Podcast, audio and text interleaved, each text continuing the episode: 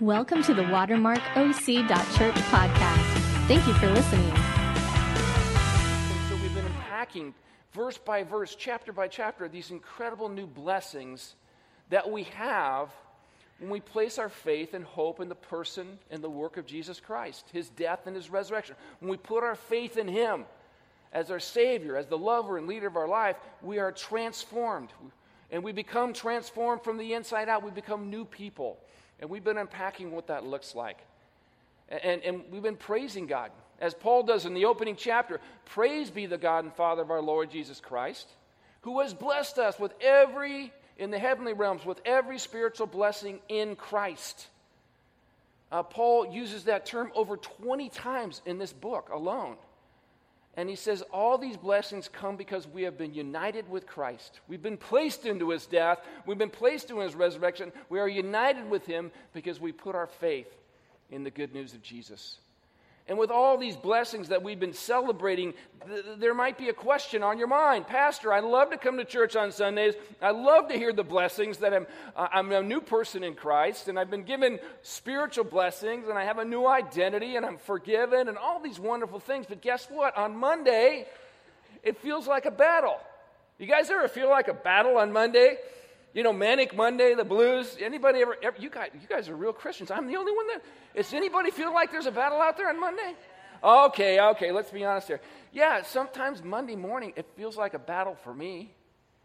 And I know it feels like a battle for you as you go back to the workplace and face workplace challenges, right? As you go back to family and you, you, you got to deal with your marriage, you know, and the person that you said yes to, and that's a lot of work. You try to raise your kids in this wonderful place of blessing, but Orange County can be pretty crazy, especially when they become teenagers. You go, oh my gosh, this is crazy. This is a battle. Pastor, you talk about all these blessings, but what about when life feels like a battle? What about when there's disease and there's struggle and I'm fighting for life in a hospital? What, what, what about when there's difficulties and there's marriage challenges and we're in a huge battle and a fight. A date night becomes a fight night, a date fight. Do you hate that? You get a bill for 150 bucks and you thought it was a date night and you got a date fight and you got to pay for it. Ah, that's the worst, right? What happens? You know, what happens? How do I deal with this? And you know what? I love the Apostle Paul because he ends his book with reality. Five chapters of blessing, and in chapter six, he says, But you know what? Be careful out there because there's a battle. All this blessing does not come without burden. All this change does not come without challenge. There will be a pushback. There is a battle of epic proportions. The reason that life feels like a battle is because it is a battle. We are in a supernatural battle, a spiritual conflict of epic proportions. Paul says, here's the final word with all this blessing does not mean there's not a battle. A final word be strong in the Lord and in his mighty power. Put on all of God's armor. That's battle language, right? That's conflict language. You're in the army now, guys.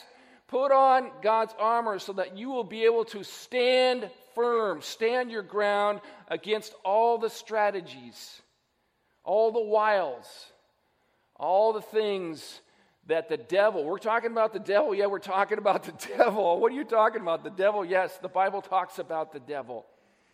The Bible talks about the fact that even though we're born again, we've been made new in Christ, we have a new identity, a new purpose, a new hope, a new future, all the newness, we're born into a battle. Many times after people become Christians, life becomes harder. What? What? Yes, many times after we become Christians, life can become harder because we're aware of the spiritual pushback, because we're leaning into stuff that God wants to deal with, and that's the stuff in our hearts. That's the stuff that sometimes is difficult to change and hard to deal with, and there is a pushback. We're dealing with things that are supernatural and spiritual, and eternity is on the line. We're aware that we're part of a bigger story now. And the good news, gospel means good news, and its original meaning in the first century world was that of a person that would be on the battlefield that would be a, an emissary of the king. It would be a runner. It would be someone who was a herald. And when he found out that the king had won the battle, he would start running. And he, there, there was no texting. There was no Ben technology. There were no cell phones. There was no, there was no phone. And he would run to the city and he'd say, I've got good news. I've got news. The king won. And everybody would cheer because they know they were free. They weren't going to go into slavery. They weren't going to lose their city. They were going to lose all their stuff by being defeated by an enemy. That's good news. And the good news is that the victory has been won through Jesus Christ. That is the good news. He came and he lived a perfect life. He died a perfect death for our sins in our place. And when he died that death, he broke the one who has the power of sin and death in your life. He broke the power of the devil, the power of the enemy uh, uh, that rules your life through sin and destruction and death. He broke his power on the cross, and then when he rose from the dead, he proved he was God and he won a great victory. And so we stand in this battle, we stand in victory because of everything that Jesus has done for us. We stand victorious, but the battle rages on. You remember D Day. I love war movies. D Day, Saving Private Ryan, D Day, Omaha Beach. Guess what? The victory was won on D Day. They said the war was won at D Day, but the battle raged on, right? There was still a year or so where the, the, the, Allies had to come and invade and take out the enemy, and there wasn't a surrender for some time, right? There's a great analogy for this spiritual reality that we're in a spiritual conflict. The victory has been won, and yet we still experience a battle conflict, a pushback. And we have been called into this battle. We, God doesn't just beam us up, right? Beam me up. I want to get out of this place. No, God leaves us here so that we might stand strong and partner with God so that others would receive the same victory, the same forgiveness, the same grace that we have. God has placed you in your neighborhood, God has placed you in your workplace. Whether you're a lawyer, you're a doctor, you're a teacher, you're a student, uh, whether you're a mom, whatever place God has put you in your community, your workplace, your recreational scare, neighbor, uh, recreational cycle of life, whatever I want to say there, God has placed you there so that you would stand strong in the challenges and the conflict, and that you would point people to God. Because when you stand strong, when you put on the armor of God, when you're full of hope, when you're covered with peace, when you stand in righteousness, when, when, when you've got faith in God's word and you're standing in that, people are going to ask you, why, why are you strong? Where, where does your peace come from? How come, how come you have joy in the midst of this conflict? Where does that come from? And you'll have a chance to give an answer, to share your story. That's why God has you in this battle. And He has you here to encourage others, right? Because there's people in this room that are going to go into conflict. And Christianity is just not some spectator sport. We come and we hear some guy do a show on the weekend and we go to our individual lives. We go into our house, push the garage door up, put on my TV wand and watch and do my life my way, and then come back to church, wave at everybody, sing kumbaya. That is not Christianity. Christianity is there's going to be a conflict, and there's marriages that might go down in this room. There are teenagers that might go down. There's addiction that might take over. There's all kinds of things. Disease and death may visit a family, and how are they going to stand if we're not willing to stand with them? If we're not willing to intercede for them, if we're not willing to walk with them, then how, how can the church be the church without that? And so this is written to a community a church that is called to stand together. This is all of us together. That's what the church is. It's the body of Christ being together, connected in the battle. And so we need each other in this battle. And so Paul says, Be strong. This is, this is an epic struggle. The victory has been won, but stand strong in the power of God. A supernatural enemy, if you're going to defeat that enemy, if you're going to walk and live a victorious life, you need supernatural skills. You need supernatural strategies. You need supernatural power. That is the armor of God. God has given you everything that you need through the gospel of Jesus Christ, through the reality of who you are in Christ, to stand strong in the battle. And Paul is saying, actualize that, put that on, live that out, so that you can make an eternal difference. Stand your ground. Therefore, put on the armor of God, right? It's been given to you, you have it, but put it on, use it, wear it. Let it become a reality in your daily life. Put it on so that when the day of evil comes, not if the day of evil, you know, I used to think that I could, I could sort of bulletproof my life from evil, right? If I had enough money and finances, if I had the right, you know, alarm system, if I got a conceal and carry permit and I was carrying my gun with me, if I had everything I needed in the right neighborhood, man, no evil's coming in, right? I used to think that. The Orange County bubble, and then the bubble burst, right? Then the bubble burst. Nobody, not if, but when the day of evil will visit each one of us. We will have challenges, we will have struggles, and the enemy will use those challenges to attack God's purposes in our lives. Right? No one gets a hall pass, no one's immune. It's a part of our world. It's a part of, Jesus said, In this world you will have trouble, but fear not. I have overcome the world. The battle is real, the day of evil will come, but you can stand strong. And that's what Paul is talking about. Stand strong, do everything to stand. Become aware of the enemy's devices in your life. We talked about this last week. This is a two part series. If you want to catch up, last week we talked more about evil, the origins of evil, Satan, who he is, where he came from. That's on the podcast. You can go back and talk. We'll talk about that in the podcast and you can catch up. This morning, we're looking at the answer to that, which is the armor of God. And so, one of the things I gave to you last week was to become aware of the reality of spiritual warfare and Satan's attack on your life. You know, he has a host of demons, their powers and principalities. They've organized and they attack you through the world, a system of ideas and thoughts that are outside the realm of God's goodness and grace. He attacks you through the world, He attacks you through the flesh because evil just isn't outside of us, it's inside of us too. And He wants to aggravate your flesh. He wants to use deception. Here's his two favorite pitches. He's got a fastball and a curveball. And guess what? He doesn't need any other pitches because it always works, right? He throws a fastball, he throws a curveball, he strikes people out all the time. And so if you look through Scripture, you can see here's here's his two best pitches. Satan's two best pitches are temptation. That's the fastball. That's Genesis 1. Genesis 3, fastball, right? Temptation, eat the fruit. You can become God on your own. There's something better than God, God's plan for your life. There's something better than God's goodness. Doubt God, trust yourself, trust your power, trust your own energy. You can become God on your own. You know, pull yourself up by your bootstraps and make it happen on your own. This lie, and when Satan brings that fastball of temptation, he's saying, you need to have a higher view of yourself. You're better, man. You're better than that guy. You're better, you know, you deserve it, man. You deserve this money, so get it, man. You deserve this stuff, man. You've worked hard.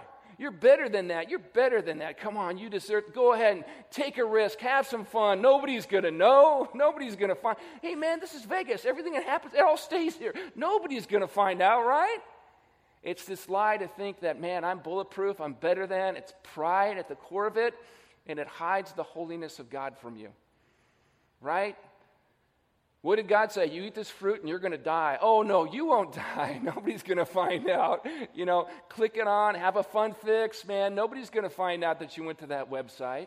Nobody's going to find out that you had this encounter at work, right? Nobody's going to find out. You deserve it, right? That's the lie of betterment. That's the fastball of temptation. The second, his curveball, is accusation. His curveball is to make you think less of yourself than God thinks of you right? His curveball is to hide God's love and to get you to condemn yourself, right? Oh man, you blew it again. That's the last time, man. God can't forgive you for that one. Uh, you know, he, he gave you 70 times, but you go over 70, it's over, man. Oh, you're not a Christian. Christians don't do those kind of things. If you were a Christian, you wouldn't do God, you know, you're outside. God's, God's going to get you on that one. You're going to pay the price for that one. You are condemned. God's abandoned you. You're worthless. He couldn't redeem you. You're hopeless, man. Take your own life and take care of society. I, I, I talked to a man yesterday, homeless man, and guess what? He's believing the lie that he should take his life. That's what he's dealing with because he, he doesn't see hope. He doesn't see the future. And he's judging himself. It would be better for me to die. That's that lie of self condemnation to the core, right? That's Satan's curveball and his fastball. How does he pitch at you? What does he throw at you? What are his devices? What kind of technology? Is it the TV? Is it your cell phone? Is it the friend? Is it a coworker? How is he spinning the lies? So you'll take them into your mind and start to weave a false narrative. You talk about false news, Satan wants you to believe in a false narrative and false news to destroy God's purposes and plans for your life. And he uses temptation and accusation to take you out. So become aware of that. Understand where your weaknesses are and gain strength in the power of God. Right? Know the particular vices he uses on me, you. Because for me, it's self condemnation. That's been a big thing in my life, right? I believe the lie that I am not enough. I believe the lie that my decisions of failure are going to cause huge consequences. I believe the lie that I'm not usable to God. I walk away from the challenge. I walk away from courage. I walk away. I try to medicate myself with something else because I'm less than, I'm a failure, and I deserve judgment and condemnation. Man, that's the cycle that Satan wants to get me with. And I, am aware of that. It's the performance lie, right? You've got to perform to earn God's love. You've got to perform to earn people's God's love. And when you don't perform and you don't produce, you're judged. You're unlovable. You're not worthy. You're less than. Look at that dude's church, Bucky. Look at how many people are going to that guy's. Look at his website, man. Oh, man. If you had a, where, where's your smarts, man? Where's your website? Where's your big church? How many people came to Christ in your, let's count the numbers. Oh my gosh, Bucky, you're a failure. You're not a leader. If you were a real leader, you would have this kind of church. If you were a great preacher, you'd have his personality, right? The con- condemn yourself, walk away, you can't make a difference. That's what happens to me many times on Monday morning when the lies come knocking at my door and I face the battle. What's the strategy? The strategy is the gospel. The gospel is your armor. And let's just look at some of the gospel pieces that God has provided for you that I have to put on Monday mornings, right? They're truth. The gospel is just not a truth in heaven, right? I believe in Jesus, therefore I'm saved, I go to heaven when I die. That's not just the gospel. The gospel are truths that become armor in your daily battle, in your daily challenges. When you take those truths and you wrap them into your brain, when you cover your heart, when you move your desires towards those truths and you form your, your heart and your thinking around those truths, they become armor in the daily battle of life. Right? The gospel is just not some faraway fairy tale that I've got my fire insurance policy and I'm all good no matter what I do here, everything's great. The gospel is God's truth that you can put on every day that covers you in the battle of life. And Paul's just looking at a Roman soldier. He's in prison. He's looking at a Roman soldier and he's going, Wow, that's the greatest army and the most powerful thing, but God has given me a greater power He's given me gospel armor, and I can stand in this prison, and I don't have to be afraid of what's going to happen. I don't have to be afraid of the outcomes because I'm standing in the armor of God, and I'm going to do what God calls me to do stand strong and proclaim the goodness of God. And that's the armor that God has given you every day. And so Paul starts to talk about that armor, and he talks about three foundational pieces of armor, right? Every soldier, whether they're going to the mess hall, whether they're out doing reconnaissance stuff, whether they're just setting up a camp, whether they're planning strategy, every soldier puts on this armor, whether the battle is fierce or in front of them, or whether they're just on daily routine duty. This is basic stuff that God has given you that you are continue to stand in and walk in and become aware of in your daily life. Stand firm then with what? The belt of truth that God's already given you. Buckle around your waist with the breastplate of righteousness covering over you, with your feet fitted with the readiness that comes from the gospel of peace. Stand firm in the truth of the gospel. Right? The gospel has brought you into the true narrative, right? The true reality, right? Every day the world wants to tell you your narrative is a scientific, natural narrative. That's what wins the day in America. Education, science, right? We do the numbers, we do the math, we come out with the outcomes. It's natural, it's scientific, and that's your narrative. Guess what the narrative is? You came from nothing. You are a random chance accident. Just because this bang came through random chance things and you evolved from nothing into this form of species. And guess what? You're going to nothing. This, this earth is going to burn out, and because of global warming, it may be happening faster than we think. Our only hope is the mission to Mars. That's the scientific narrative because there is no spiritual reality. You came from nothing, you're going to nothing. When you die, there is nothing. Therefore, there is no meaning, ultimately, there is no morality. That is the scientific narrative that the world wants you to live out every day. What's the other false gospel? Hedonism, right? Orange County is about you, consumption, right? It's all about you. You're the center of the world, and as much as you can get, as much as you can earn, as much as you can own, as much happiness as you can find, that is life. That is the hedonistic, false gospel, the consumer gospel that we live with, we get bombarded with every day in Orange County. The educational system forms our kids around a false narrative. The, the media forms are, are about a false narrative, and we become these people that live out a false story. And the true gospel takes us out of that, right? I came from something. I came from God. I was created by a good father. I was created in the image of God, right? I walked away from God, and that's called sin, and that produces death. That's why this unnatural thing that happens, this death that tears and steals and destroys, is something that is wrong and unnatural. But God, my Father, did not leave me there. He sent His Son to rescue me from that death, and He brought me to a place of forgiveness and love. He adopted me as His child. I have a hope in a future. I'm going to stand in that narrative. Every day I'm going to put on that truth. So when the lies of Satan come to me and says, "You're nothing. You're going to nothing. You're going to die. You're worthless." When the deception comes that there's something better than God's story, I can stand in the truth of God, right? That's the gospel. I need to preach my, the gospel to myself every day. I need to stand and renew my mind in the gospel every day. That's where I came from. That's where I'm going. That's the belt of truth. It's a covering, it's a leather kind of piece of armor that they put and they wrapped it around the belt and it tucked everything in. There's no untucked in the war, right? Uh, Bucky looks cool. He's untucked today, but when you go into battle, there's no untucked, man. And you can't have your life untucked out there without answers, without a story, without meaning and purpose. And there's so many people that just wandering out there with an untucked life, and they're letting the world tell them their story, and they're letting the, the, the, educators tell them where they came from and what reality is, and they don't have a truth to stand in that's bigger than that. We need a bigger story than that. And that's the gospel. And God stand firm in that story.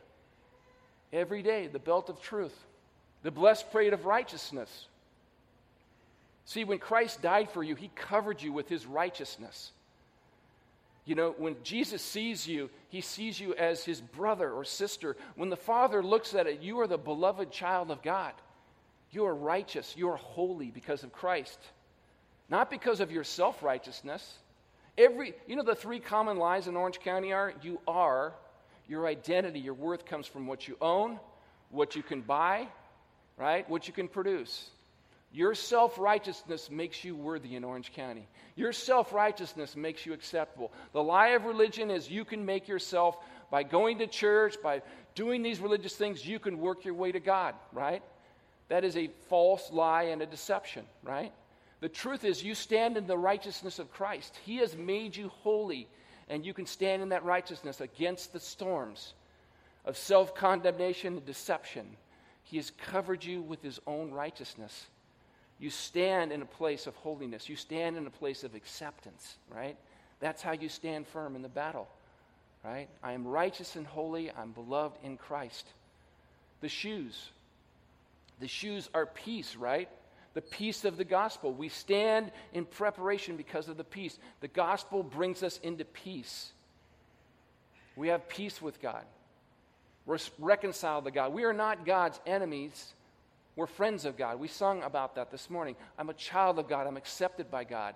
I can run into God's presence as a beloved child and say, Abba, I have peace. He's my father. I stand in this place of peace. I don't have to fear God. God's not angry. He's not out to get me. That's the lie, right? The lie is God's a judgmental God. He's going to curse you and condemn you. He's an angry God. No, you have peace with God.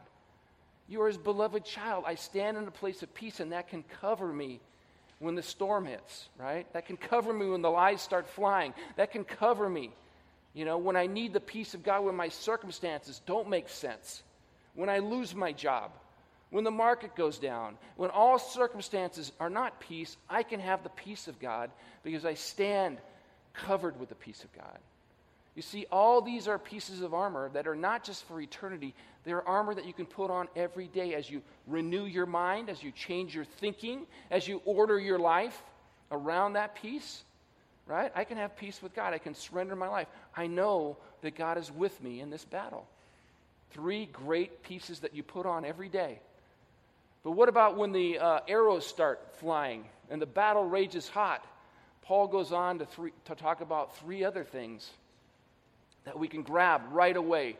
When the conflict gets, when you get a zinger, right? An email, dude, you know, you're fired. You're worthless. When you get an email that says, hey, Bucky, that sermon was terrible. Please don't send that tomorrow. That sermon was terrible.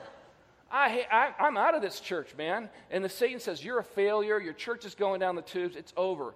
When you look at the offering and go, Oh my gosh, it's not enough. We're not going to make it. And the zinger comes and I start tumbling down. W- what do I grab? What do you grab onto when you find out you have cancer?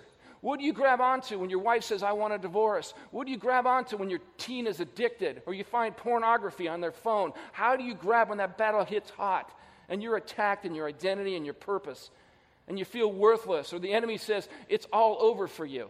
What do you grab onto? Paul says you grab onto the shield.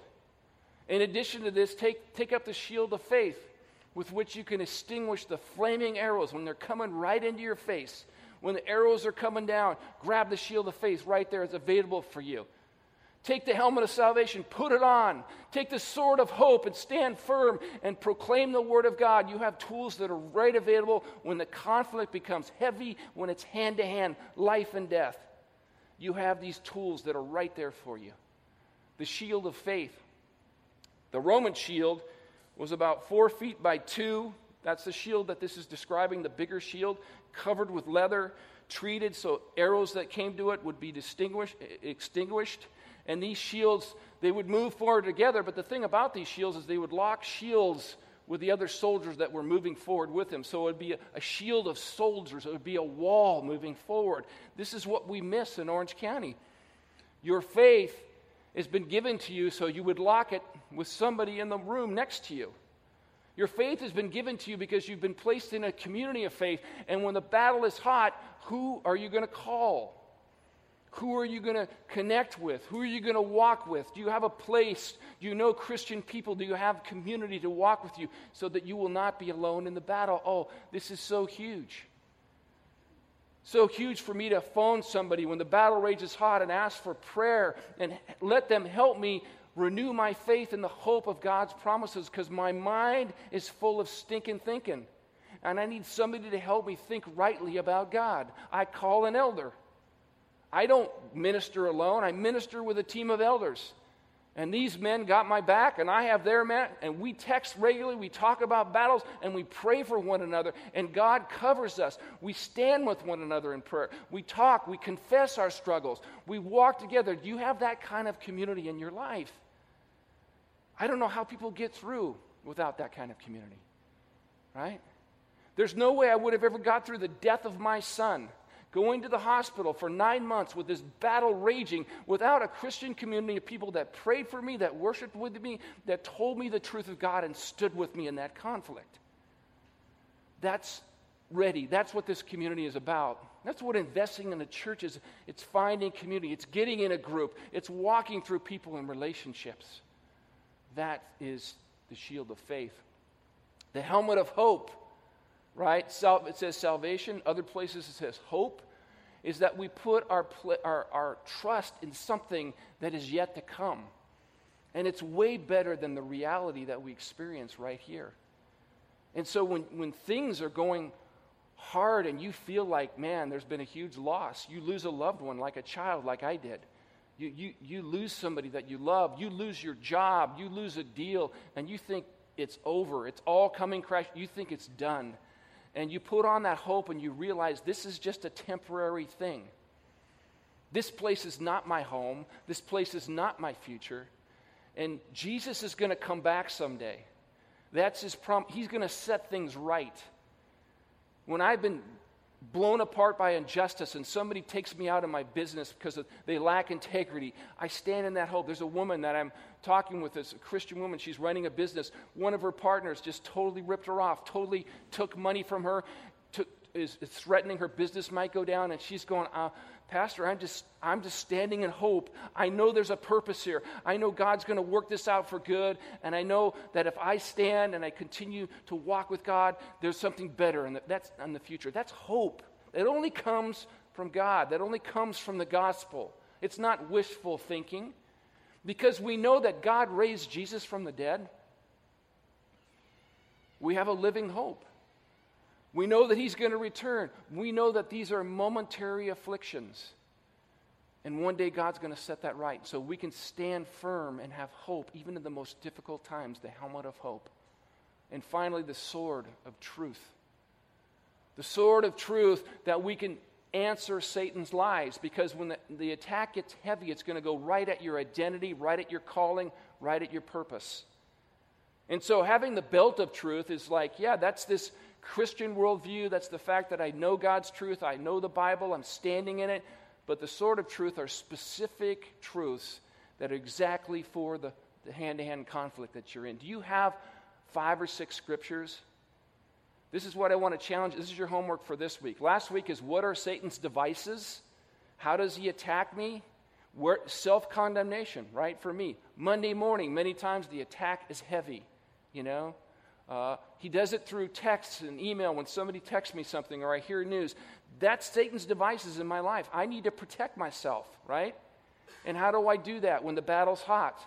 I pull out some scriptures that I've memorized. Have you have script, have you ever memorized scripture? I want to challenge you to grab some scriptures that are specific to the lie that Satan is coming right at you, that he's pushing at you right when the battle is hot.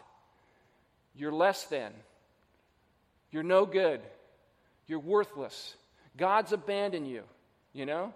The lie of self condemnation. Or, gosh, you know, this sex and porn, that's way better. You know, hey, he lies to you about porn, he lies to you about alcohol. You know, alcoholics understand this battle. It's Christians that don't understand this battle. Alcoholics phoned a friend. Alcoholics know they can't live without another drink. It's Christians that go, I don't need this stuff because everything's good with the gospel, and hey, I'll try it maybe later, but hey, this stuff is for everyday life. We got to have truth. And we got to grab that truth. And here's some of the truths that I grab onto when the battle's hot and heavy in my life. These are condemnation things, right? And so, guess what? Ephesians 1 4 and 5, I've, I've memorized that. I remind myself of who I am. I've been adopted, I've been chosen. I'm a child of God. For he chose me before the creation of the world to be holy and blameless. I stand holy and blameless before my Father, the King. And that's the way he sees me.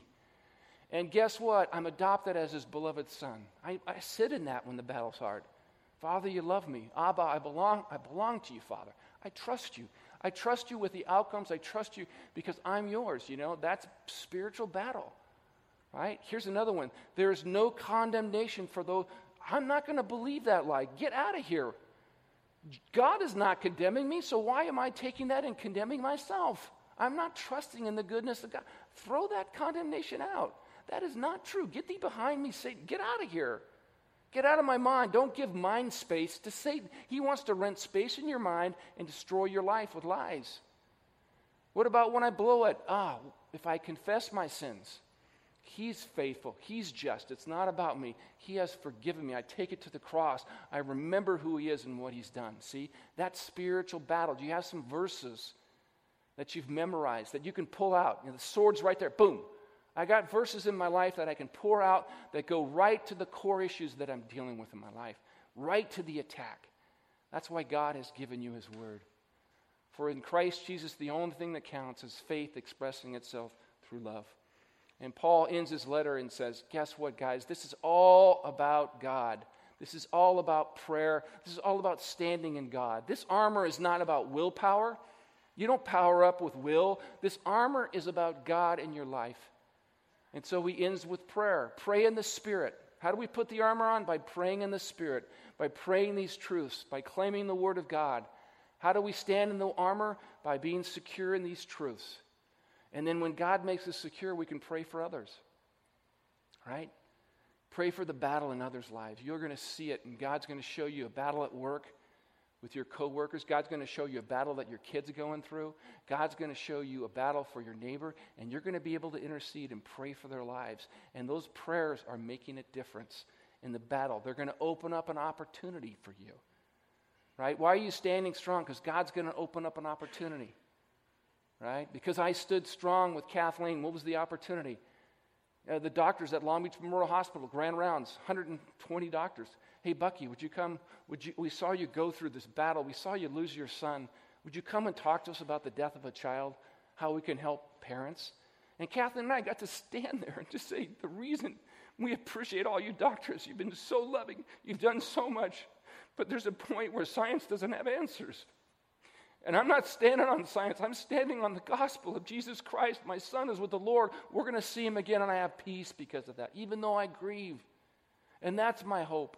And parents need spiritual counsel just like they need scientific counsel. That's why you've got to bring in the chaplain. That's why you've got to bring in the holy man so they can counsel people beyond the grave because people need hope and they need more than that. And so I got a chance to proclaim the goodness of God in that place because of the gospel, because I had armor on. And God has given that armor to each one of us. And that's the good news. And we can put that on every day. So as we close our service this morning, I just want to ask you the band's going to come up. Where are you at with the armor of God? Do you understand? The first thing you got to do is you got to recognize there's a battle. You, have you owned the fact? You know, there's 50% of Christians in America don't even believe in Satan or spiritual warfare. That's the Barna research. 40 or 50% of people that go to the church and say they believe in God don't even believe in this stuff. This is hocus pocus. This is just an archaic old stuff. The question is do you even believe there's a battle?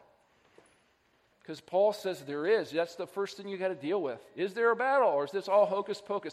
Recognize that there's a spiritual battle. You don't have to be afraid. You don't have to make too much of Satan. Don't make too little of him though, right?